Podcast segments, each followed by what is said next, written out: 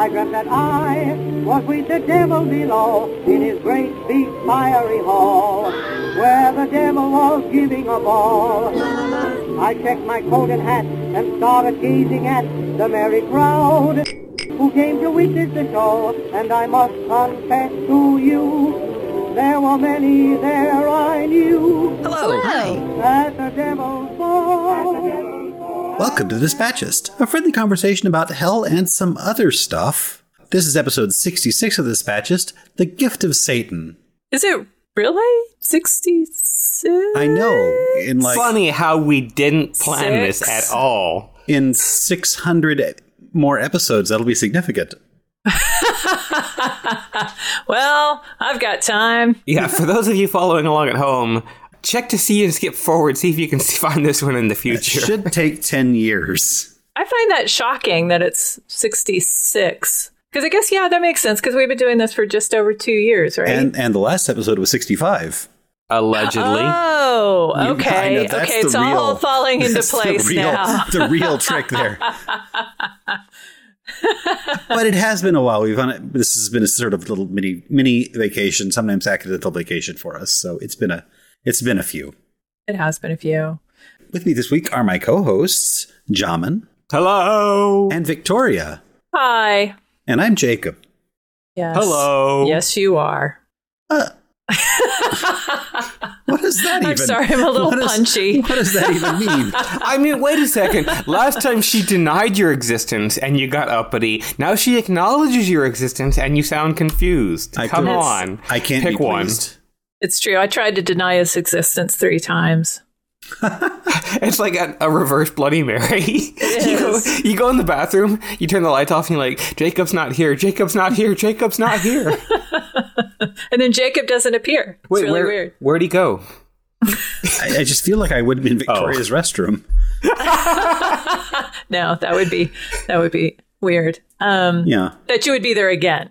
Let's Yeah, no weirder, no weirder than normal. I mean, I That's have right. been in your restroom. It's it's, That's true. You it's well it's well appointed and small. Do you have the little the little rose soaps that Grandma gave you that we can't touch? Um, no, sorry. No, They- her- I touched them. Her soap dish is a tiny diorama about soaps. it's true. would- it's a I'd believe that, ancient yeah. soap making diorama. Mhm. And uh, I just have to marvel also at Jacob's gay Satan on a gay throne, Yeah, I've been playing with. gay eye. I've been Gay eye. Oh gosh! we need to. We we- need to. If that's not a Trademark domain name, that. I need to register Yeah, right, right now. Second. Yeah, no, I I uh, I set my AI art thing for Gay Satan on his Gay Satan throne. It's sort of like Freddie Mercury on fire. Yes. Okay. It is like Bob Goulet meets Freddie Mercury on fire. Yeah, yeah, that. So on that note, our topic this week is Satan. We've I think we've done a Satan episode in the past, but this is like New Testament JC Satan and beyond. and not not JC's like the community organization. Is there? There's one called the JC. Are you thinking JWs? No, that's my initials. I'm JW. And uh, you're a community organization. That's true. did, did anybody bring anything to the party? I brought a drink, and Ooh. I guess I've already been drinking it. Um, so I brought a purple Jesus, which is a punch. Have you guys ever heard of purple Jesus? As is I don't. I don't recall. I don't believe so. yes, It's. It sounds fruity. it is, and oftentimes I don't know if you've ever been to a progressive drinking party. You probably Is that when you progressively drink more? Yes. So essentially, like then yes, I have been to that party.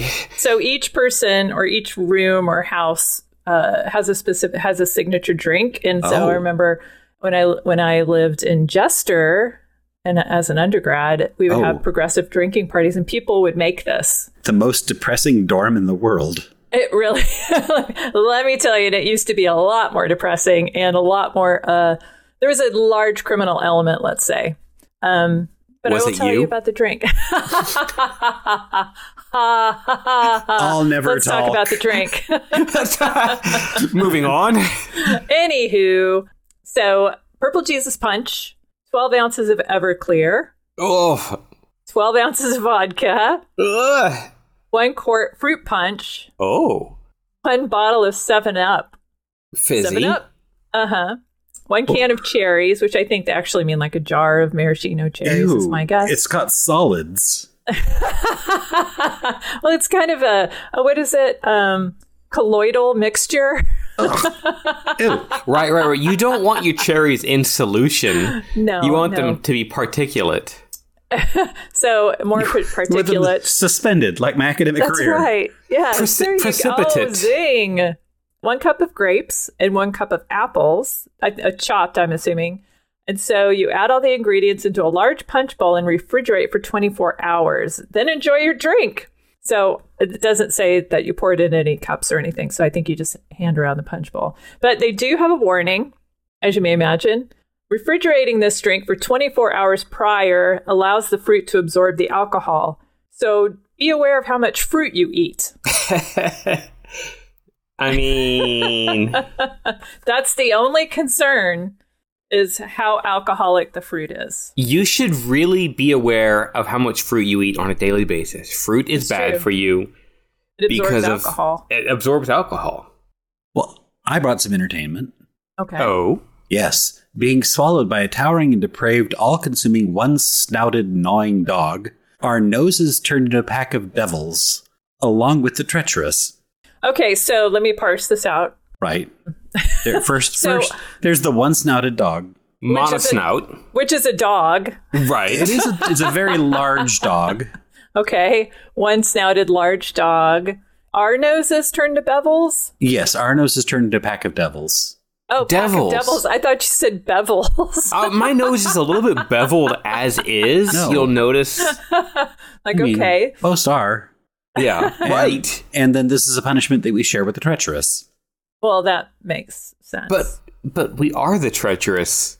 No, I'm I'm not. I'm I'm I'm Not in the. I'm I'm from the circle of vainglory. I think I'm a. What would I be? What is vainglory again? Uh boastful pride. I figure Okay. that's where podcasters go. I think you're right because yeah, it takes a lot of hubris to do a podcast. Right. Um, yeah, I And think I would not also- much else. it's true. it's true. It's true. Yeah. What about you, Jamin? I got ghost pepper chicken ramen.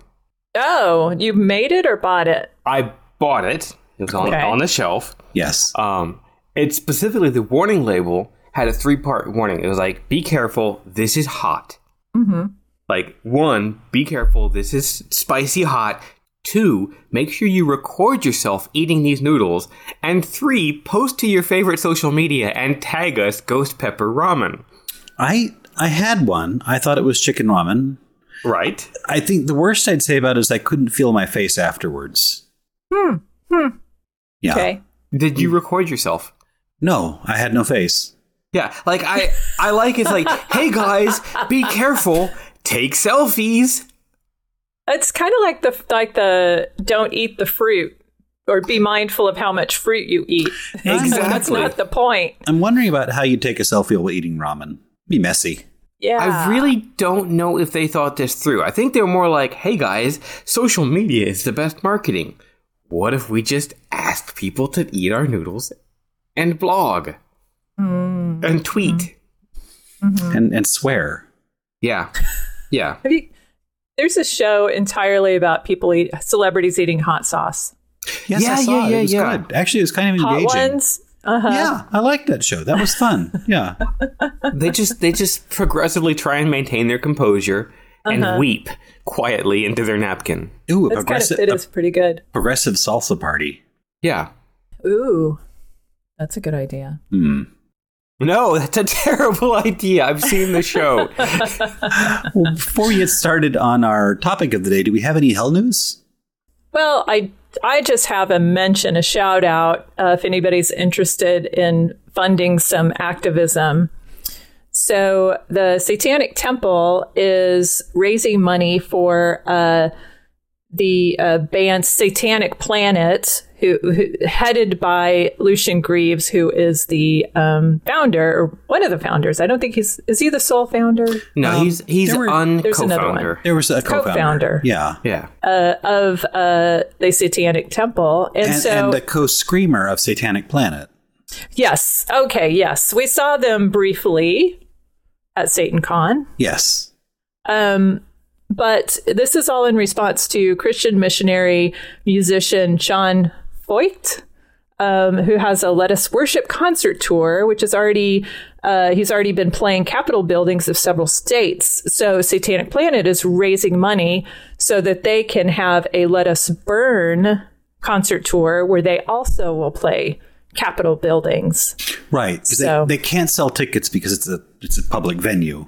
Exactly. So, So- if you want to uh, support this, just look for don't j- just go to donate the sa- they say, donate the satanictemple.org and you can find a link to where you can provide Satanic Planet with funds to continue their work And they're about uh, loudly. they're about up to a third of their fifteen thousand dollar goal, which I think is a very low ball goal for a, a Really band a band tour. Yeah. yeah. Uh, yeah, for a, a world, t- well, a capital tour. Yeah. I mean at least the venues are free, but still it's a lot of logistical money. Mm-hmm. And I guess I don't know. Maybe they, uh, maybe they are just, just sleep on people's couches. Yeah. I don't know. Their first planned show stop is Indiana, uh, August 12th. So if you're in Indiana and want them to appear in, in a strange vision in your capital, then by all means donate. Wow. I wonder if we could get them to come to Austin. Seems like a good place. I mean, it's already like hot as hell here, but I'm bum jing. Yeah. I mean, the amount of black they wear, I maybe discourage them. yeah. I don't know. This is a really hard time for goths. It is. It is on so Put many out some water, little some shelter. Yeah, leave a leave a can of water on your back stoop for the goths at night. They Maybe put some so. ice in it. hmm and some some fruit punch and yeah, leave some alcoholic cherries in a right. jar. Oh. Can we have a digressive tour? Oh, sure. What would that look like? This podcast. Never actually get to the point. I think we already do that. No, Yes. just no, nobody's giving us money to do it. So, from The Guardian, younger Britons more likely to believe in eternal damnation. You mean Brit- Britain? Brit- Britons, Britain. I don't know how to say it because it has. an- Retains. How about we say Brits? okay, we could. well, Nah. We could say that. Okay, okay, okay. Um, so they had a nice little line graph in this article that showed that, like in 1981, uh, pretty much everybody's all the age demographics were clustered around 27% believing in hell. And then by 2005, it had gone up to 30%. And right now, it's kind of all over the place. But Jen, the, the millennials and Gen Z are approaching like 32 to 33%, and everybody is everybody else is kind of lower on the graph of Satan belief. And, I mean, Satan is uh, Satan. Uh, the UK is kind of not very religious. And Only like 25% identify as religious. So it's a little odd that higher numbers believe in hell than are religious. But there you go. People are funny. Well, I feel like, I mean, during the uh, Trump years, there was a rise in people who identified as Wiccan and who were actually doing some spell casting. Interesting. so the, the GOP fear about, you know, witches was kind Weird. of true. Yeah, weirdly self fulfilling. So Jacob and I both linked this article from different sources. I don't think either of us read the article, I but we found As is your way. No, I'm just kidding. I know you guys read. I'm teasing. I take that I colored in the margins. I read the Uh, articles. Um, we found another back door to hell, Oh, yeah. and yeah, this one's in read yet. Mexico. Okay. and it's it's a it's a religious complex. It's been well, it's an old complex. It's been discovered, but in the 1800s or possibly the 18th century, one of the two, um, Spanish priests investigated this because of local legends. This was the back door to hell, and they walled everything up. They sealed everything up. because it was a door to hell. Right, right, right, right. Which did two things. One, made it 1674. Actually, this is very So- old. Old door to hell. 17th century. Yes. I'm a podcaster, not a mathematician. No, I just think it's neat. I think it's neat. This goes back so far. Yeah. Uh, it goes all the way back to hell. But it did two things. It made it a incredibly difficult to research in the future because they did a really good job sealing everything up. Right. And two, kept everything preserved because it kept all the nerds out who wanted to go in and steal the fancy trinkets. Well, some of the articles said it was like a 90 mile deep cave complex, which Uh, that's what the missionaries said. that's what the missionaries said.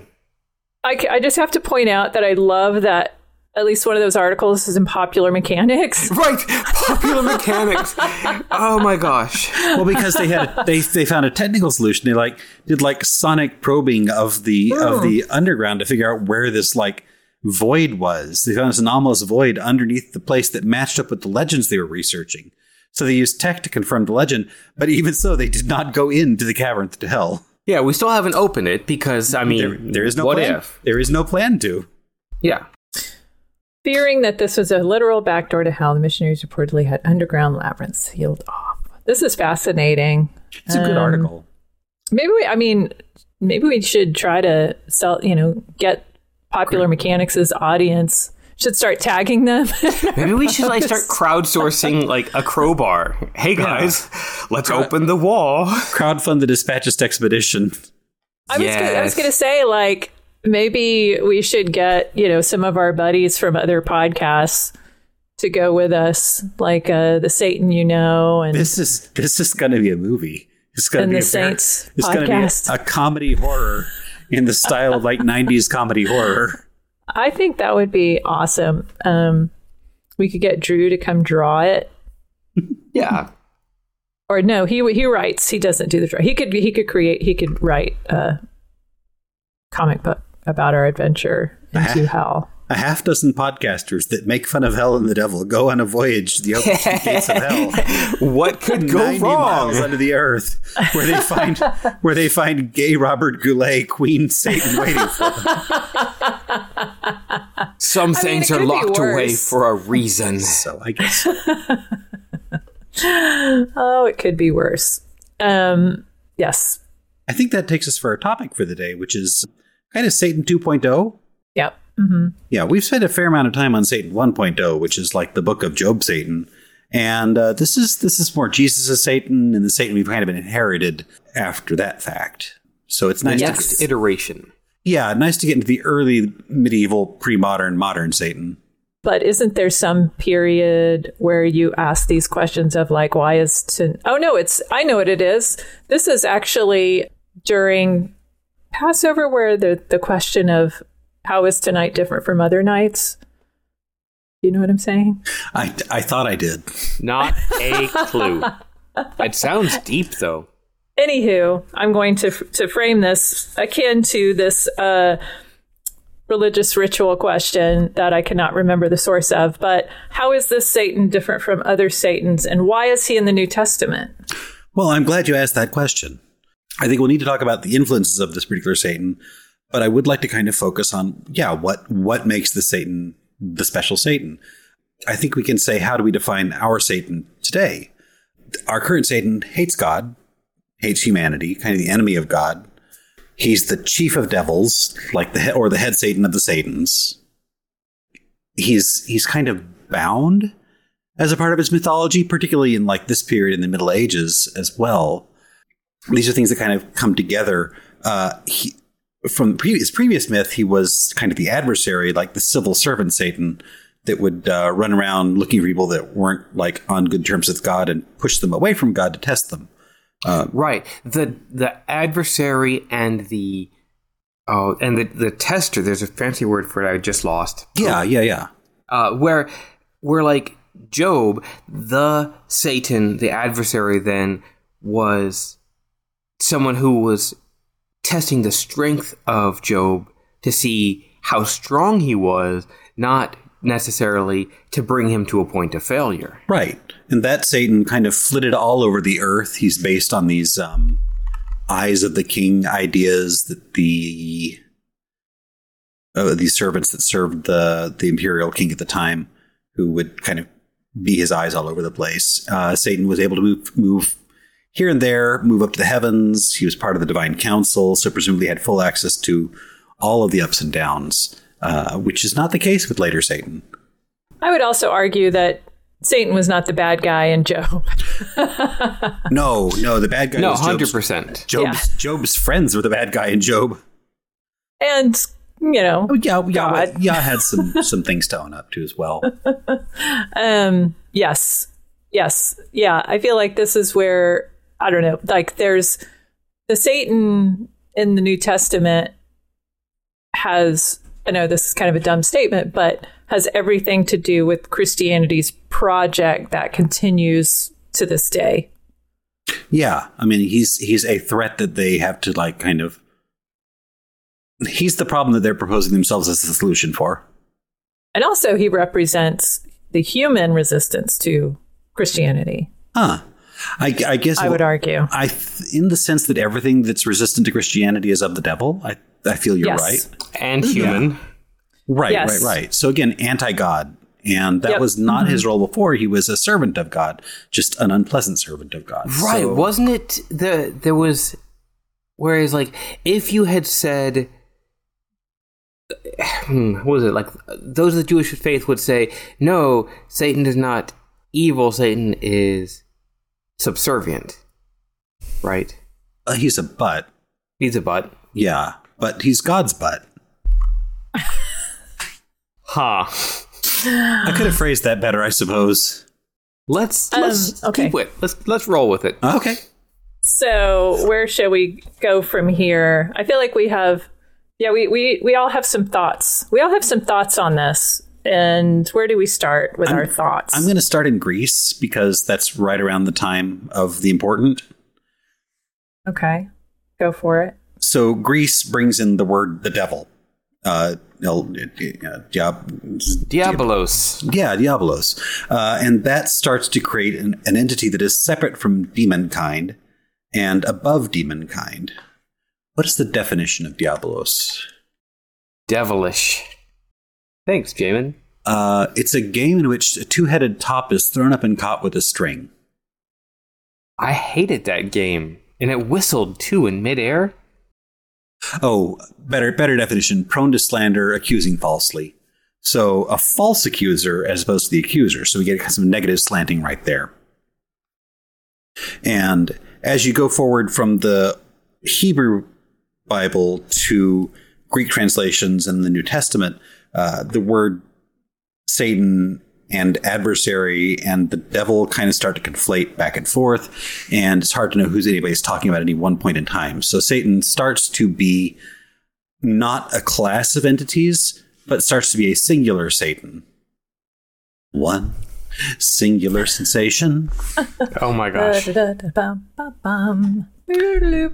But we also have in the Greek period we have we have the idea of hell kind of developing from Tartarus, you know, this infernal realm where people are judged forever and tormented forever. That's a useful concept, and that starts to take away from, and in fact, entirely eliminates the Hebrew Sheol concept. It replaces it entirely with this kind of tormentomatic place, uh, and that kind of progressively changes over the next few hundred years.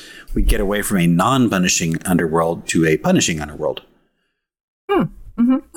and they also bring the concept of Hades, the entity, uh, into the mix. This is kind of the underworld god, but he's an interesting contrast to, I think, the previous Satan, uh, kind of in line with Seth from the Egyptian pantheon, in that he's kind of an introvert god. He's away from mainstream politics. He lives under the ground, far away from the heavens, and that creates some disharmony. But that's very in keeping with Satan as we see him in that he's you know far from God is his primary location and problem. Okay. Yeah, and I think a lot of this, uh, another shift is you said you know we had the old, the old underworld, the old afterlife was the dry and dusty, just kind of like this is where people go afterwards. And again, Yeah. it wasn't punitive. no, it's a But storage, now that storage yeah, unit. storage. Now we have something which is punitive, which kind of leads me to ask which came first: the concept of re- a rewarding afterlife for the good, or the concept of a punishing afterlife for the bad. Well, Did we say pe- bad people go to hell, therefore something good has to happen to the good boys and girls? so we, we talked about this a little bit in our kind of Jewish afterlife episode three or four ago. Uh, there really wasn't quite as much emphasis on the bad side of things. That was really more reserved for foreign people that have done our religion wrong, like almost enemies of the people. Bad people and slanderers could go there, but that wasn't like the main rhetorical thrust of that particular hell. Um, it was more an apocalyptic threat. But since the great reward was after Sheol, um, Sheol was a storage unit until such time as the millennium rolls around. Hmm. Uh, so I think I feel like the reward is almost definitionally after the punishment here. Yeah, it, it sounds like.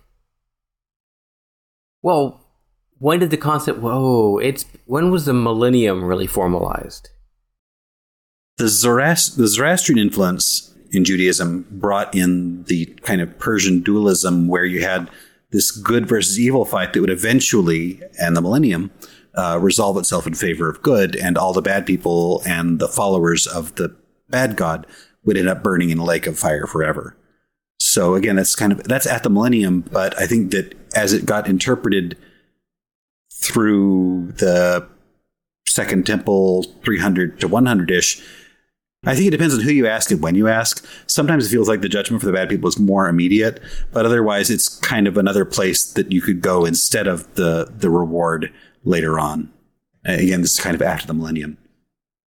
But from per- Persian dualism, we get the idea of a god of evil, which is unusual as a concept. And not really a god, but kind of a god. uh, I guess we'll talk about that in a few weeks. But this was when the idea of a god of evil came up, and Satan is not really the god of evil, but he kind of is, depending on how soft your dualism is during that particular religious phase. Yeah. So these two things kind of pool together to start making Satan 2.0. In the Book of Enoch and some of the intertestamental stuff, we start getting the idea that Satan is the king of devils, or that Sataniel or Azazel or Belial is the king of devils. But we have the idea of the king of devils, and that's a useful concept that becomes the devil. King of demons, king of devils. I don't know which I'm saying it right. So those are a lot of the things that kind of bring us to the gates of Satan 2.0. Okay.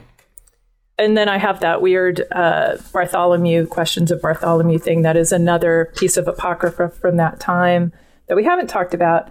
But um, so the intertestamental period, or Deuter- it's also called the Deutero- Deuterocanonical period. Uh, that's the period of time between the events of the proto-canonical books and the New Testament. So it covers about 400 years and uh, to the appearance of John the Baptist. And so it's the second, it roughly maps on the Second Temple period and encompasses the age of Hellenistic Judaism. And then we have the patristic period as well. And that's when we get um, patronizing.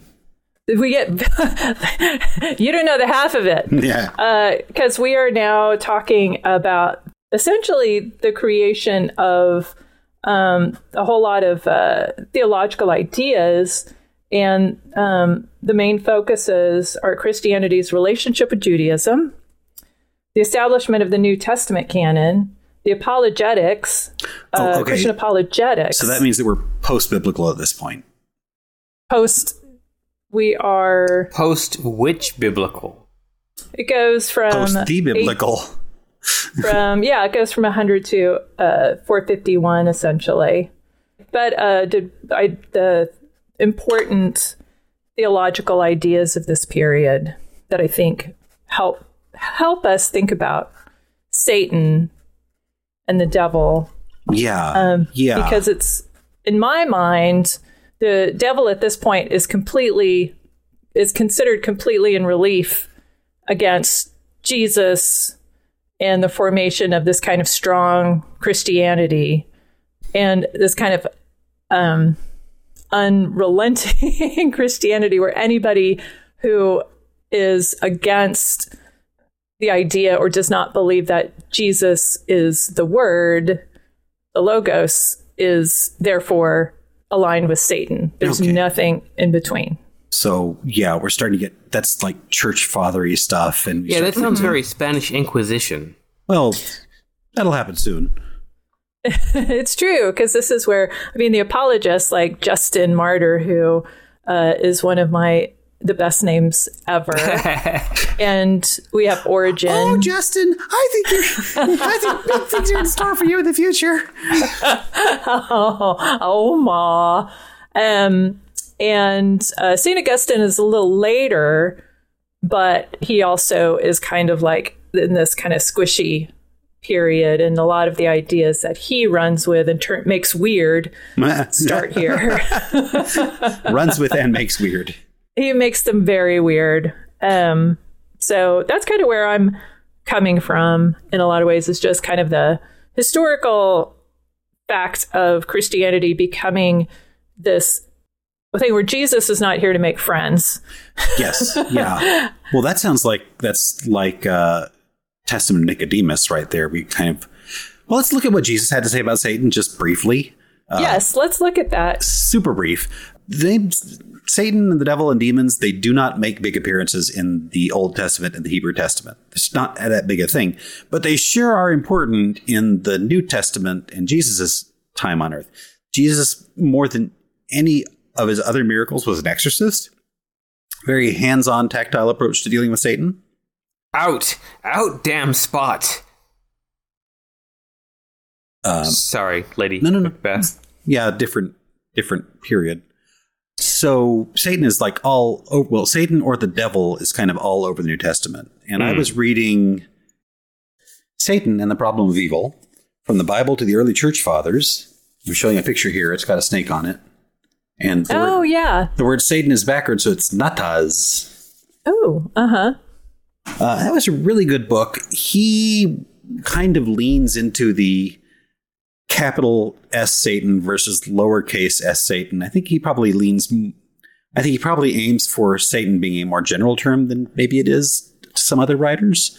But it's really hard in the New Testament to figure out if they're talking about um, "Get thee behind me," capital S Satan, like Bob Satan, or whether we're talking about "Get thee behind me," tempter and obstacle, lowercase Satan. And it mm-hmm. really goes back and forth. Like Satan appears in the form of some little birdies in one of the parables. And is it Bob Satan or is it little Satan's? It's very hard to say. But with the presence of the devil in a lot of the translations, I think that whether or not Bob Satan appears, we are getting towards a singular central Satan hmm. figure. Whether or not his mm-hmm. name is Bob Satan or Samael Satan, which is more common um, than Bob.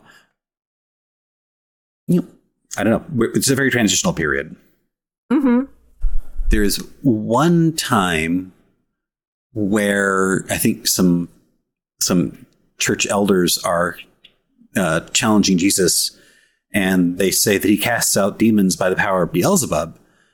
And Jesus responds, "How can Satan cast out Satan?"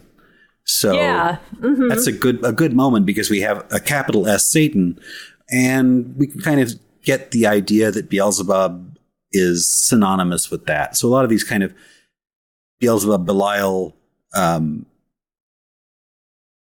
The the member of the pantheon who is not looked well upon. right, right. The names start to become somewhat interchangeable. And I think that's what you get when you're dealing with a capital D devil. Names are kind of being consolidated into that entity. Yeah. Yeah, I was interested in the fact that there's so much exorcism happening here because the the Pentecost also I'd never really understood what the Pentecost is about, but for my uh, it's five costs in a row. it's yes, it is. Um, but that's essentially when, if I'm understanding it correctly, all of the uh, apostles became they were uh, entered by, or the Holy Spirit entered them, and also that meant that they could physically go out and cast out demons. Yeah. So there's a whole, you know, there's a, a whole uh, tradition or uh, associated with current Christianity, the Pentecost, where everybody is sort of um, given the power to uh, physically, like humans, are given the power, just like the apostles, to go and cast out demons. And it's very much to me like the last season of Buffy, where all of the potential slayers are activated. It's sort of what happened to the apostles. the last season of Buffy, the Pentecost. I mean, Yeah, you're it really not wrong. People are going to agree with you. Well, Jesus cast out demons somewhere between seven and twelve times, depending on how you read things. Uh, that was one of his big, big miracles. He didn't resurrect people that many times. He resurrected people like twice, I think, three times if you count himself. yeah. So that was a major thing. It was also a very common thing for the magi and miracle workers of the time to do, uh, cast out demons and you know fly or two other miracles. Um, so if you're kind of looking at Jesus in the context of other miracle workers of the time, then yeah, that was a thing that most people did. It was a thing that was important and like a, a common function of your local friendly neighborhood mage. One unusual thing is that Jesus did not need a ceremony to do it. He just said go and they went. So he kind of has some direct lines of power there. Right. We've kind of talked about how ritual magic is important in building rituals and doing magic, and he didn't have incantations. He didn't burn the the fragrant weeds. He didn't do Right. the song and dance. Yeah, at one point he just spat in his hand and like rubbed that on someone's eye and they became not blinded. So that really kind of maybe sh- suggests that he is like a divine power on earth, that he's working things like with some direct line to some higher energy. Uh, if you believe the, the, the textbooks. I mean, why else would they write the textbooks? It's true. It's true. So one thing I, I kind of just like you you know things and you know things and you grow up with things, but you don't put two and two together. So the Satan, the Shaitan, the adversary, the tester was someone who did things, and then we have the current demons and devils. They're just anti Christianity, The anti divine army. anti divine army. But then like the the Legion and the pigs, Mhm. right? So let's set the scene. There's a man who owns some pigs, and a demon infects, or uh, what's the word? Possesses? Possesses, and the demon possesses all of them, all the pigs simultaneously, not just one a pig, right? The demon's name was Legion, which you know Right. means it means a thousand. Which means many pigs. It does no, that would be Lots of pigs. lots of pig. Lots Poly of pig. polypork. The demon demon Polyswinus. Polyswine.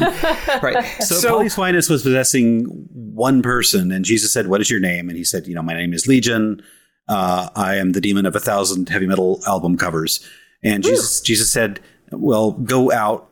And uh, he said, "Please cast me into the pigs." So they kind of negotiated back and forth, which I think is kind of done as this discussion with demons happens. And then all the pigs were possessed and ran into the lake. so okay, if the man had just run into the lake, the same end result would have been, would have been had, right? So Well, you would have lost the guy. But okay, so the, did Legion survive the enlakening? Because all the pigs died. So traditionally in, in demonology, particularly old pre-Jesus demonology, uh, water could be used to hold and bind things. Solomon's temple had all these like brass urns around there filled with water. Yep. So it's kind of like set out douse- for the thirsty Goths. yes, totally that. No, to to to it's kind of like you're dousing a Keep demons flame into the water, and the demon is stored there. You could also like put a pot of water under your house to draw demons away. So I think symbolically, the lake is a way to douse the demons and store them and bind them. Um, so now they're lake demons and they're in the lake. you're asking some fine details that I don't actually have the answers for. I'm just saying what kind of came before that. Okay, so let's the very beginning. Legion was possessing Yeah. a man and also some pigs. Right? Yes. Why was this a bad thing? Was he tormenting the man? Was he testing the man? Was he telling him Job stories and boring him to death? Like, why was it so bad that he had to be cast out? Well, you see, this is this brings up a good question because the, there are several several things that I also thought deeply about when I was researching this and reading my very long Hegel's article. Oh, it wasn't that long. And um, part of the quest for the historical Satan is that there was a possibility for a lot of Satans, right? Right. It, it just there was only one Christ, but there was a possibility for a lot of Satans, and also the possibility that the Holy Spirit was not necessarily good. So in that transitive property, right? Like possession, is it does it have to be bad? It all depends on which kind of Holy Spirit you choose. Do you do you choose the Holy Spirit that you know, makes you a slayer, or do you choose the Holy Spirit that, um, you know, actually, a lot you know, you're uh, possessed by a demon? Right. And demonic possession could be more like chickenpox or uh, Yeah. the demon could influence you or just bring you bad luck or something. It wasn't always like Pazuzu taking over Linda Blair with Peace Soup Barf. Um, there was a variety. There were like levels of possession. And some of them were just like, I bumped into demon and now I have the sniffles. Or my mother is possessed by a demon and now she has uh, far right political ideologies that I don't agree with. Um, that sort of thing. Uh, specifically, the, the, the Legion of Possession the man lived among the tombs and no one could bind him, not even with a chain, for he'd been chained hand and foot. But he tore the chains apart and broke the irons. And night and day among the tombs and the hills, he would cry out and cut himself with stones. So there's some physical empowerment on the part of the demon, but also like some mental health, loss of control of self sort of stuff as well. And Jesus said, Come out of this man, you impure spirit, and asked Legion what his name was. Legion said, My name is Legion, for we are many. And then Demon asked him to put him in the pigs, and he did, and then the pigs went to the lake and were drowned. Yeah. Two- Oh, 2,000 pigs. that's a lot of pig. It is. Yeah. So the lake was now ruined with all the swine flesh and the demon.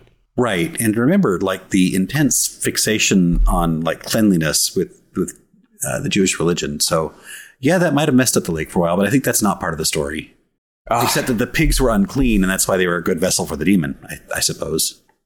Also, I- they're tasty. Guess the pigs were unclean, and I mean they were cleaner now because they were laked. S- s- ceremonially clean? Yeah. Yeah. Yeah, yeah, yeah, yeah. Polyswinus.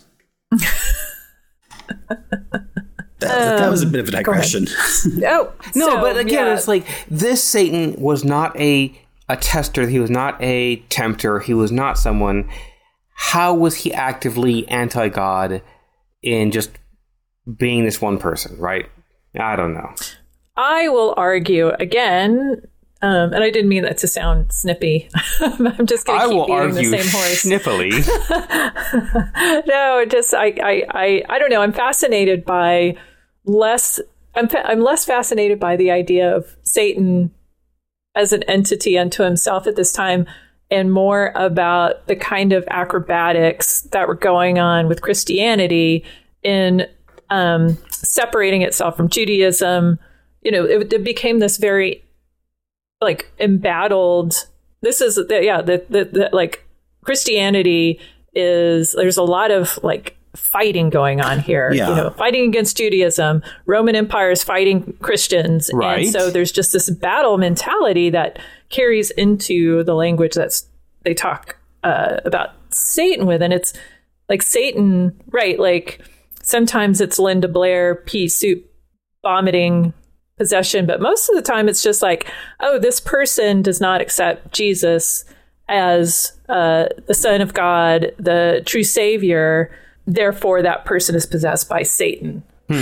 And therefore, we can punish that person or we can kill that person because they're not following Christianity.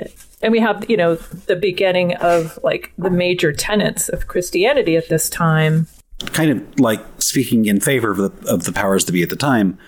When Rome took over the area in like 60 BC ish or so, it was it was horrible. They they broke down walls, they destroyed the temple, a lot of massacring happened, and they really did kind of rule with an iron fist for the next hundred ish years or so. So Yeah. there was a strong sense of persecution, and it was kind of justified because the like Jewish the short short duration Jewish monarchy got kind of taken down in a big hardcore way by Rome. So there was an enemy. That enemy was seen in an apocalyptic epic uh, framework of like force of ultimate evil versus the the tribe, the people. That may be why Samael, who you know is one of Satan's main names, is the demon angel of Rome, tied Hmm. very closely to that, as well as being the demiurge or a demiurge, the king of the earth. Okay, so going back to a couple of things that you just said. Yes, yes, persecution. Persecution's real. Christians suffered immensely. And there's, okay, so thinking about the ransom theory of atonement. Mhm. Do you know what the ransom theory of atonement is? Let's let's pretend that I don't, for the sake of the Okay. audience. Jamin, do you know what the ransom Uh, theory let's. of I'll just atonement is? admit ignorance. I haven't known a single thing this entire episode. Okay, so there are two. Well, the main the main idea uh, behind the crucifixion, at least you know, according to you know what we understand of Christianity, is that like okay, God gave His only Son to save the world from its sin, right? But the ransom theory of atonement has Satan as a very real character that is demanding a ransom um, in order to uh, free humans from the devil's clutches. So again, this, Oh, king of the world. He'd, he'd, he'd have that authority. yep, yep, yep, yep. So Satan really has a lot of power in this situation because he's able to collect a ransom, and that ransom is Jesus. So Jesus pay, is paying a debt to Satan to protect us. It's not just simply like this altruistic thing. Um, it's like an a, a economic exchange of equals, essentially. Is this a little bit Gnostic? Just a bit? Well, Just a yes, little that, bit. That, that I that'll be the second part of my rant. Oh, Um, sorry. but rant rant part uh, one B is that in some cases, however, though the crucifixion is seen more as a metaphor or sort of a symbol of solidarity amongst everybody who has been persecuted. So Christians see in that symbol solidarity or, or an understanding of their persecution and their faith. Like they're, they're everybody, we're all, if we're all Christians at this time, we're all being crucified, okay. which happened, right? Yeah, So I think that's that's actually a, that's a good symbol for the time. Yes, because it's it's on the box. but to the to the demiurge and to Gnosticism, yeah, like the demiurge is uh, it's unclear what that figure is. Is it Yahweh? Is it Satan? But it's the creator. It's the king of Earth, created from the materials of Earth, and it's essentially kind of a, in some ways, kind of a golem figure because it is sort of has created this world, but actually doesn't have control over it. Yeah. Well, the, we get into like when you get into Gnosticism, you get into these kind of ideas like emana- emanations and shells of entities. So, like the further you are away from God, the less pure you are. So, the demiurge is the king of this world, and this world is obviously a very bad place because Rome and Greek cooking. I don't know. Um, but uh, so the king of this world must be flawed and, and depraved, and there must be a higher king, the the prima mobile, uh, and that's kind of the the knowing that king is is what gnosis or gnostic heresies tend to aim for. Yes, yes, yes, yes. Well, that's a, this is another identity of Satan. Is the the idea of Satan as the king of this world, and that is a fairly gnostic idea. I think it's one of the reasons why Samael is like Satan's most common proper name. Um, like that's that's Bob Satan is, is Samael, uh, who appears either riding or as the serpent in the Garden of Eden. Uh, he's a special case.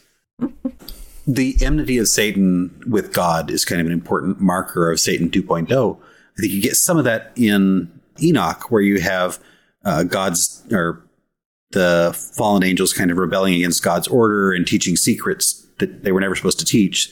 So you get misbehaving angels that are working against God's um, supremacy, God's rule, and that's it's one of the reasons why they had to be kind of put down in Tartarus.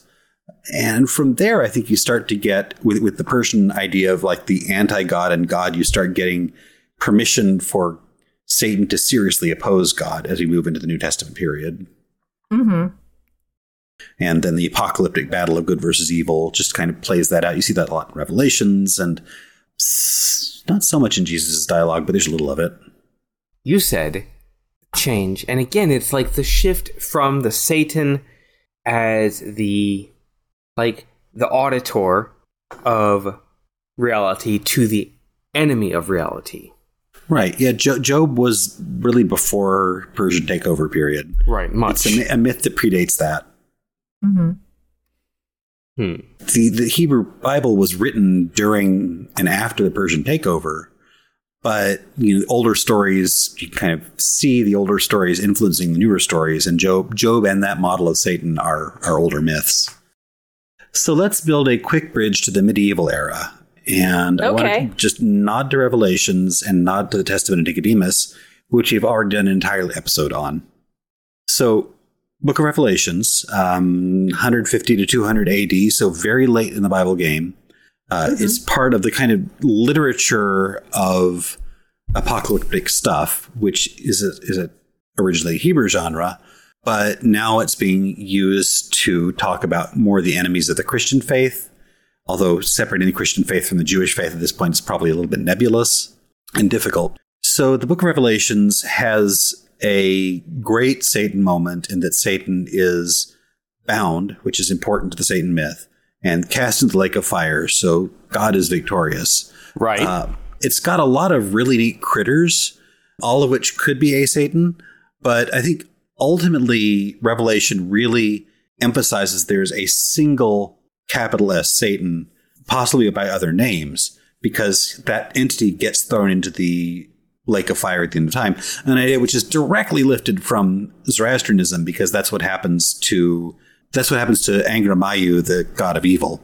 So this this I think brings together the good versus evil epicness, but also the bound Satan, and that is a very important identity of Satan for the millen- for the medievals in the medieval period. and the millennials, according to science. Yeah, Satan is defeated. Satan is bound. He's influential, but he's he's tied up right now. Hmm. And there's there's some versions where he's kind of has the run of the earth still, but being on earth is a form of being bound anyway because you're distant from God in that side of creation.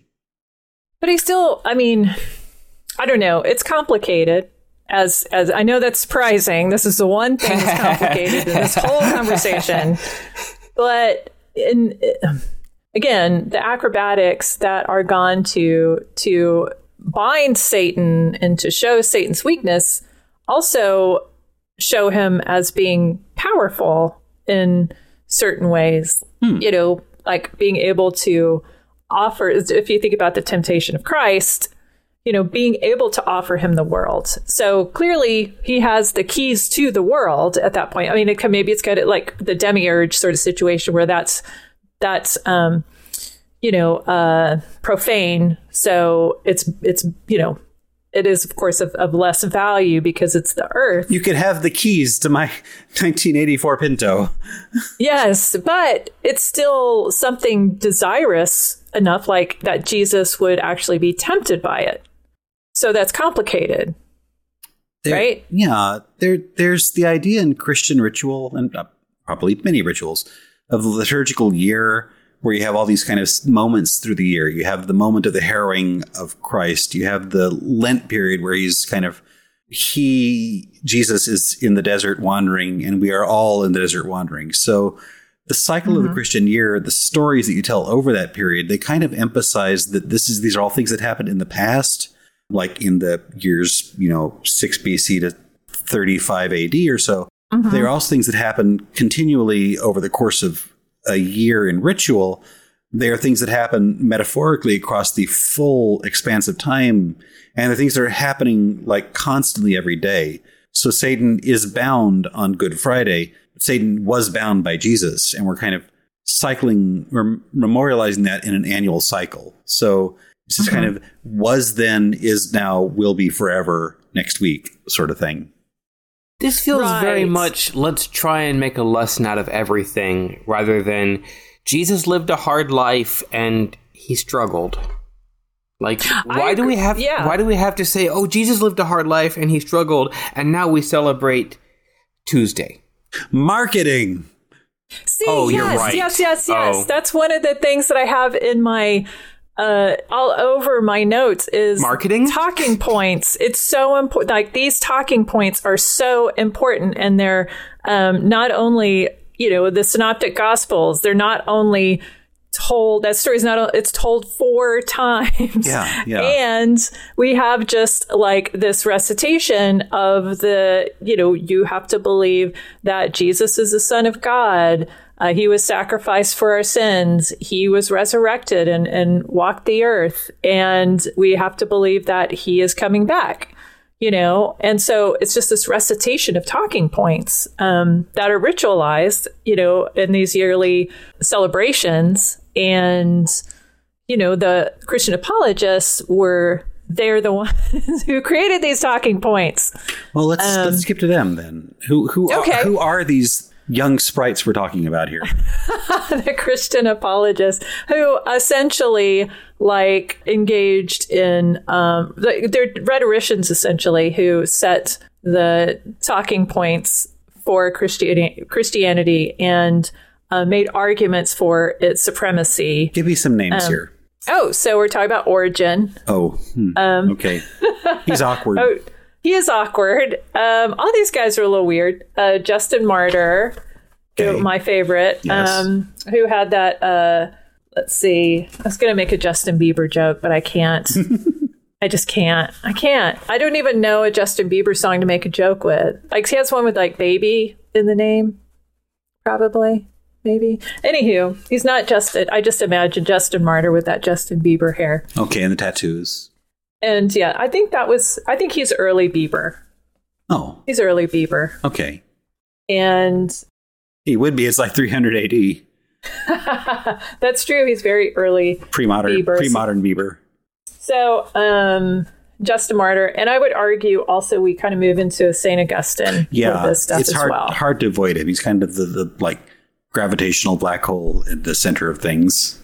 Yeah. And so when I was talking about the kind of acrobatics that uh, go into this, like the talking points or, you know, the big things that are seem to be the goals of Christianity at this time are conversion starts to be a thing.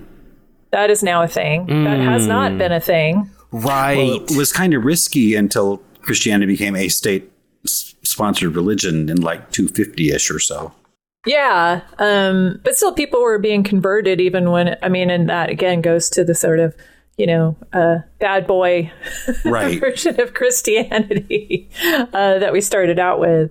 But you've got a conversion. You want to destroy paganism or try to figure out ways to fold it in. There's some interesting wrestling with that. And you want to create and stick to talking points. And you want to start fights. This is the fightinest time of Christianity, except for now. Am I wrong in suggesting that you've been reading Elaine Pagels? You are not wrong. Okay, I, I've been reading a lot of Elaine Pagels. I can I can smell I can smell it on your breath. you can smell the pagality. Yes.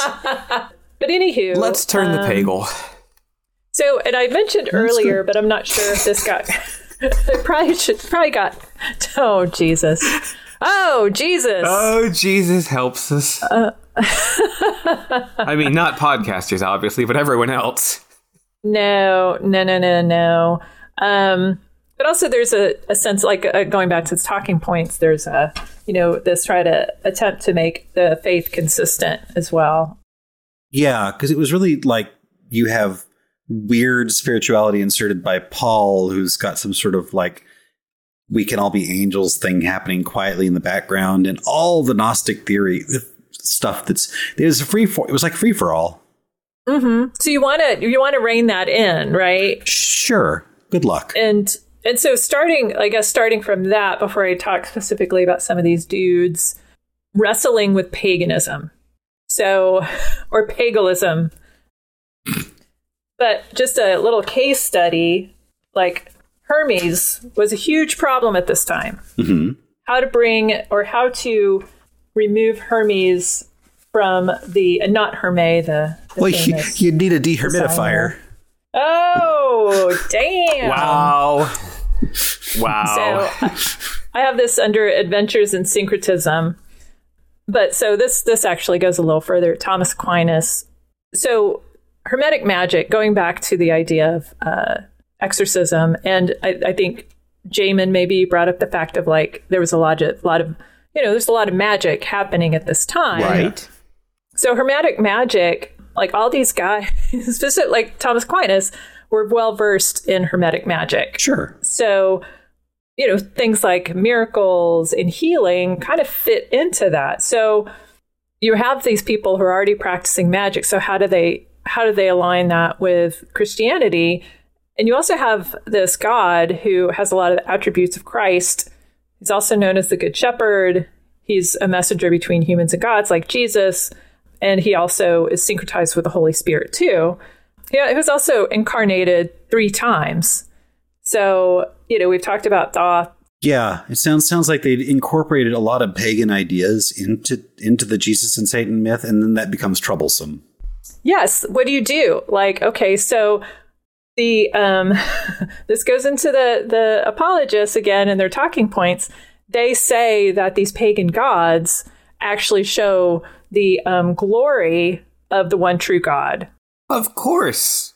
And this whole like three, you know, Hermes being uh, incarnated three times sort of goes again into this, uh, you know, foundation of Trinitarian theology. Um, and so, like, these gods become in service to the glory, the one true God, the one true Savior. Hmm. And Augustine also has some line about taking the gold and silver of paganism and using that to honor the one true God. So Wow. you seem really disturbed by that. yeah, it's like taking you know a, a, a fabulous banquet, rendering it down to be gravy for your like boxed mashed potatoes. Yeah, it really is. It really is like drinking Mountain Dew out of a silver Goblet, yeah. You're, you're taking you're taking a magnificent banquet. You're taking a portion of everything and you're putting it in a blender, and you're liquefying it and then pouring that into the goblet. So essences of everything are included and combined. This is my mother's cooking, and it's why I learned to cook. So you're saying if I gave your mother a Subway sandwich that had been put in a blender and made into a smoothie, she would say, "I've done this." Uh, if there was kale in it, yes, she would. Hmm, a kale Subway smoothie. Brief aside. I have a friend who, uh, one of her jobs at one point in her life, she worked as a nutritionist in a hospital, and her job was to figure out how to blend food for patients who say somebody really, really wanted a cheeseburger, but they couldn't eat a cheeseburger. She would have to figure out how to make a liquid cheeseburger. I, I imagine this is more difficult than putting a cheeseburger in a blender. Well, I mean, that's where you start, where right? you Like you put, you start with that, and then you realize, like, yeah, this really isn't. This isn't appropriate. So I think she she learned some tricks and how to make blended solids, colloidal colloidal, Colloidal cheeseburger. Which, by the way, is the name of our next album. Colloidal cheeseburger. it's our Frank Zappa tribute band. Yeah. So, um, so yeah, paganism. Okay. Do you want me to talk about Colloidal paganism. colloidal paganism? Making mayo out of out of the old gods. As Julia Child said, it's easiest to make old gods mayo if you slightly warm the bowl up first. It's true. Uh, let's talk about Origen. Do you Sure. want to say anything about how most people recognize Origen? I uh, castration stories make me nervous. Okay, Ah. yes, and it's it, it, that may not be true. Oh, But whenever I've brought up Origen, people say like, "Oh, that's the dude who castrated himself."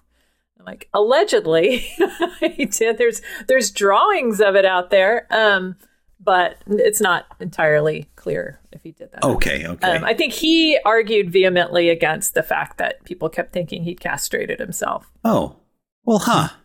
Yeah, huh. But so we can thank Origen for the ransom theory of atonement. Okay. He one of his other big hits is that he contributed to the development of the Trinity. And here's the big one that also made him controversial. He believed or hoped to the point of arguing for it that everybody could possibly attain salvation.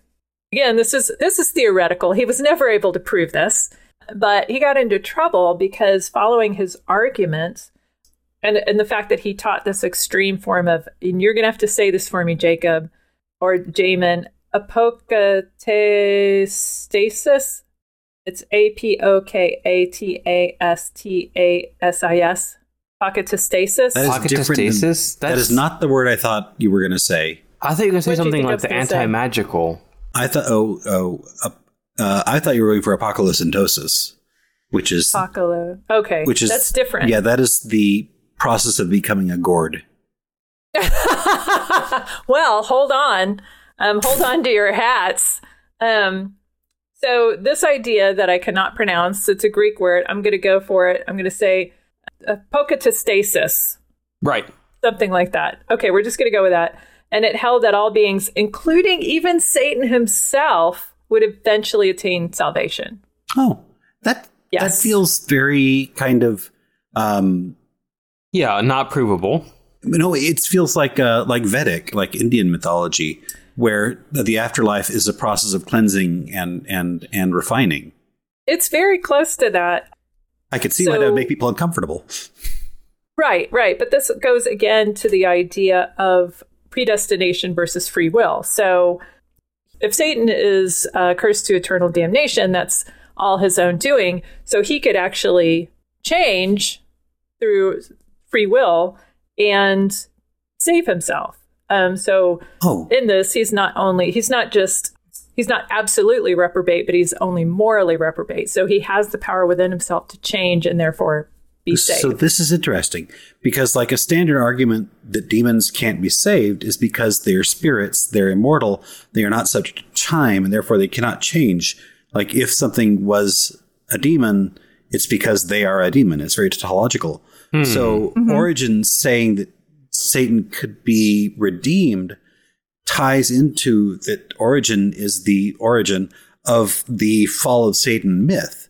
He was Yes. he was the guy that said that the uh, "Oh Lucifer, fallen from heaven" story is actually like a real entity, and cast Satan as the fall from heaven, take one third of the hosts figure. That's where he's the place where this entered demonology and like revolutionized demonology for the next like thousand years. Yeah. But those yeah, are those are linked stories because both are an immortal spirit that changes. Huh. Yeah. Yeah. So it assumes like Satan has a soul. Yeah. Satan Yeah, is a soul without a body. rare. There. That makes it easy. But it's, it's again like this while trying to simplify and create a strong talking point, it actually introduces some complication, right? And again, this may also be apocryphal. It may be a misunderstanding of an argument that he was having with um, Gnostic uh, teacher Candidus. But he uh, was, of course, uh, you know, uh, lots of people were consternated by believing, by thinking that he may actually believe this. So Justin Martyr, he was the first to conflate the serpent in the Garden of Eden with Satan. So we have him to thank for that Okay. as well. Was I Um, feel like it was implied in the life and times of Adam and Eve. Right, but it hasn't really been talked about so much until like that happened in the Apocrypha, right? Yeah. But it didn't happen in canonical works. Okay. Okay. Okay. So he was the first to kind of put that together. So bringing the whole idea of Jesus referring to Satan as Satanus and or Satanus, sorry. His fans are called believers. ah, there I got my joke in. For the first century after the writings of Paul were written, Christians wrote little about the story of the fall or of Adam and Eve more broadly. It's only when um, Justin Martyr and Tatian were uh, writing um, in the second half of the second century, that's when this story began to be told in the canonical literature. That makes sense. Yeah. So we're starting to see the idea of original sin enter the picture. And again, this is where it gets weird. no. Okay. so the whole idea of original sin. So this was again like a whole lot of acrobatics, right? Where does are humans born in sin, or are they just uh, predestined to sin? Is it something that they're born without sin and then through free will decide to sin because our libidos drive us to do that? At some point in time, around like 30 or so, the powers that be started really getting rid of any sort of scrap of pleasure available in this wretched world. Mm-hmm, mm-hmm. And there wasn't that much. I mean, it was 300 AD. Right. Yeah. There's not a, I mean, apart from like putting paganism in the blender, um, and drinking it uh, like a cheeseburger milkshake. I don't know what else you're doing. Eating, you know, fishes and wine. Um, but so this is a constant battle where sin comes from. If you're born with sin, this goes into the whole idea of infant baptism that even children who are, you know, have not done anything yet are with they're born with sin, so you have to baptize them or they go to hell. Um, but also, if we're born with sin, where does it come from? Buddha. How does that happen? Eve. Adam. Oh, So, sin, because we're all children of Adam, we are all born with, we're born in sin. How does that happen? Genetics. yes, you're very close. So, sperm. Oh, right. Sex. Sperm is the cause of original sin. This is a St. Augustine thing. So, sin is inheritable because we're all born of sperm, essentially, and the sperm comes from Adam. If we buy that we're all children of Adam, the one person who was not born of sperm is Jesus. yes. So he's the only person without sin. Right. But then, yeah, there's the other camp of, ah. well, everybody's predestined to sin. So this is why you have to fight against every single day. You have to fight a battle with Satan, which goes into evangelical beliefs today, where there's this belief that you, every single day, is a struggle against Satan. And religious leaders, they are fighting essentially hand to hand combat with Satan every single day to protect their souls and the souls of their um, cons- their um, parishioners. the Immaculate Conception was actually Mary. Point of order. Yes, but again, But that was- there's no sperm involved. Yeah, yeah, yeah. It's just this picture of like her mother and Jerome looking kind of startled. Well, I mean, yeah, and again, this is one of those things where it sort of erases uh, women from the whole equation. A little bit, a little bit. little, little bit, a little bit, yeah. So that's my rant on the apologist and original sin. Um, thank you for going on this journey. No, no, no, it's fun, and I got to like actually reference Satan during that talk, so that was nice. well, I feel like all of this, like again, you can't really talk about Satan without talking about Semen. Jesus and with. yes, you can't. You can't make a Satan Without breaking a couple Um, eggs. exactly. Yes, so I feel like it's all connected. You have to talk about the project of the church in order to talk about Satan. Um, yeah. Before we go, I just want to talk about another important piece of apocrypha from this time period. How do you talk to your children about Bartholomew? exactly. So we talked about Enoch, we've talked about the Jubilees, but we haven't talked about the question of Bartholomew, which is a New Testament um, New Testament apocrypha. Okay. So this is like a tabloid version of some of the things we've already seen. So this was written for a general audience, and it was distributed widely. So it wasn't necessarily like a um, seen as something that only theologians would have read. Other people who could read On, would on, potentially have read this. on a scale of one to six, how anti-Semitic is it? Oh, you know, that's a very good question. Um, in what I saw, it seemed fairly light Oh. on anti Semitism. Nice. Okay. but I mean, you know, who's to say? Um, but it draws heavily on um, Jewish mysticism. oh, and it works to provide sort of an explanation of the more supernatural aspects of Christian thought. But it also, I mean, it has a lot of like, I don't know, sort of sensational stuff in it. So that's why it was kind of appeal Popular, or written to appeal to a yes, written to appeal to a, a general audience. So, um, so the narrative essentially is uh, Bartholomew. Like I did, I already say this. Um, it's framed as a dialogue from Jesus to the apostles, and uh, this is instigated like it's uh, built on a, a series of extremely daring and outrageous questions that are posed by Bartholomew. Okay. Oh, it's like never have I ever. Yes, exactly. he just sort of like goes for it in some of these questions. So, in the first part, Jesus describes how he descended into hell and he answers some other questions. Uh, some of them are, you know, big picture questions, but some of them are really pretty banal, like, you know, uh, how many souls depart the world da- daily? And Jesus is like, well, 30,000, you know.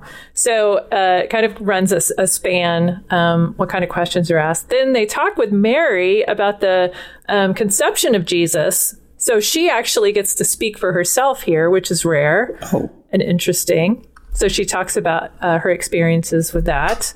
And then this is really a good moment. The apostles asked to see hell. And the an- so yeah, the um, the angels roll up the earth like a carpet Wait, to show huh? them. Yeah, it's basically. Yeah, they just yeah. roll up the earth and be like, "Hey, there it is." And Oh. unfortunately, oh, did they put it back afterwards? They do. Well, I mean, yeah, and unfortunately, obviously. Oh, good. Uh, yeah. Um, unfortunately, we don't really get a description, um, but uh, you know the the apostles all uh, pros- prostrate themselves before it, and Jesus is like, "Oh yeah, yeah, yeah. This isn't this isn't good for you to see." And so he bid, he makes the angels roll the carpet back over hell again.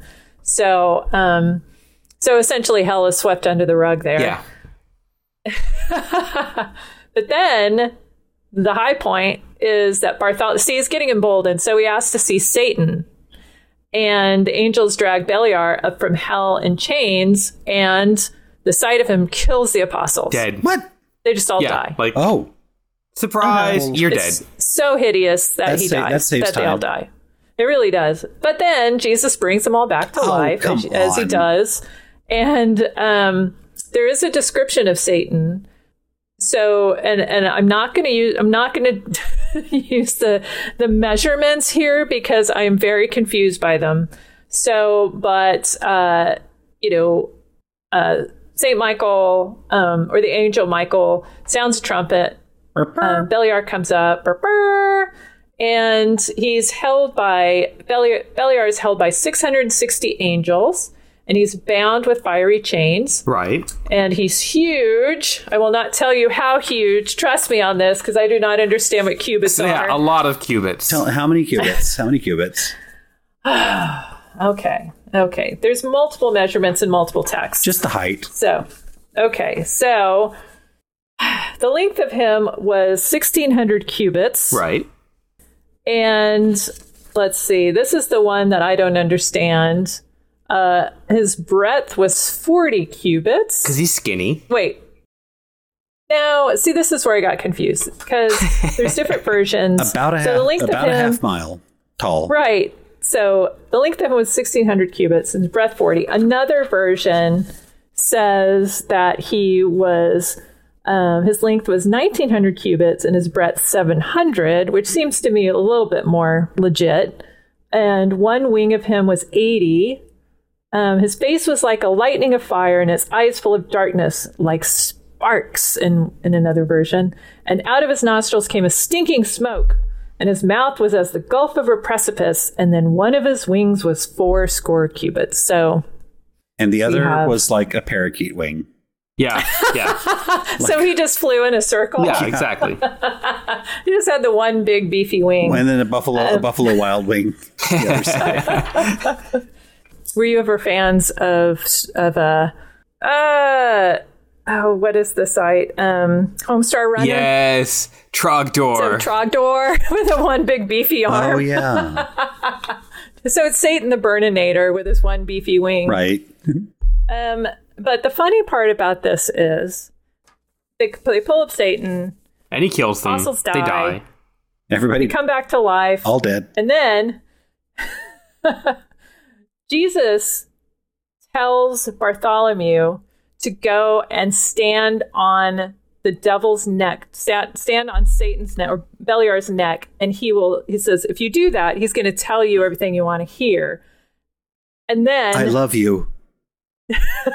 But then the funny thing is, Jesus like backs off, like, no, no, no, go go stand on his neck. He'll tell you whatever you want to know. I'm just gonna I'm just gonna peace out over here by the dead apostles right now. and he has he keeps pushing Bartholomew to go stand on Beliar's neck, like it's some sort of like weird prank, as he's kind of like in the background with up and I no no no go go go stand on him stand on him I tell you like he'll tell you whatever you want to just go point of order. Isn't divination by demons considered a bad thing? what yes yes It's- Okay. I mean- just checking. Also, Jesus probably has a whole lot more power in this situation than Bartholomew. So why is he like standing back with the apostles? Jesus is just in it for the lulz. Yeah, really it's is. it's basically he's like it's like grabbing the tail. It's like, hey, go grab this tiger by the tail. You've got him. You can do it. And you just walk away and laugh at your friends. Right, Like, exactly, You can't like let he's, you go. Uh huh. I like Jesus is just in it for the lulz. Um, yeah, he's back there like you know filming it, um, doing a TikTok, um, prank yankers. So so Satan. So Bartholomew questions Satan on how he deceives men and sort of his story. Turns out uh, in the Greek version of this, Satan has a son named Salpsan. Right. And so again, there's a supposition that Satan and his son might be kind of this counterpart to God and Jesus. But also Salpsan could be the Antichrist, he could be a child of the Watchers, or he could also be Cain. So yeah, so Salpsan shows up uh, in the Greek version as Satan's son. And then um, there, the last part could have just been tacked on, kind of like, you know, what a lot of scholars think is the deal with Revelations.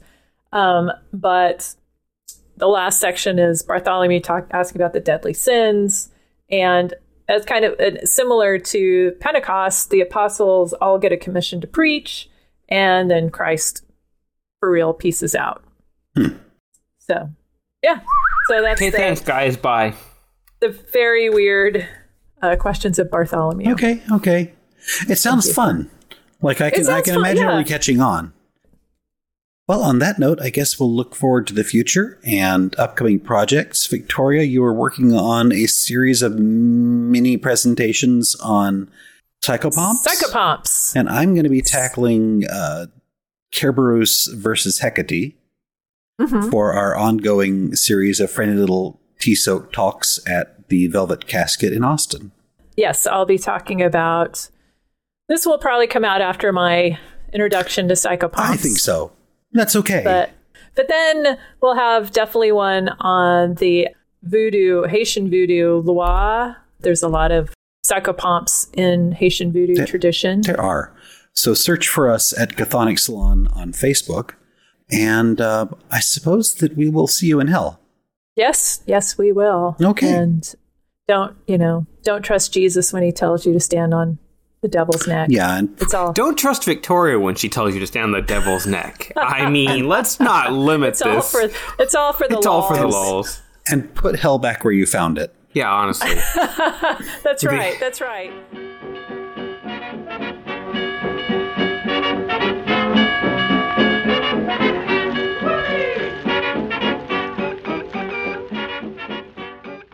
This podcast is copyright 2023 by The Dispatchist and is Creative Commons. You're welcome to reuse with attribution. Look for us on your favorite podcast app. Say hi to us on Twitter or Gmail at The Dispatchist, no spaces. Check out our website, dispatch.ist, for episodes, show notes, and a variety of hellish resources.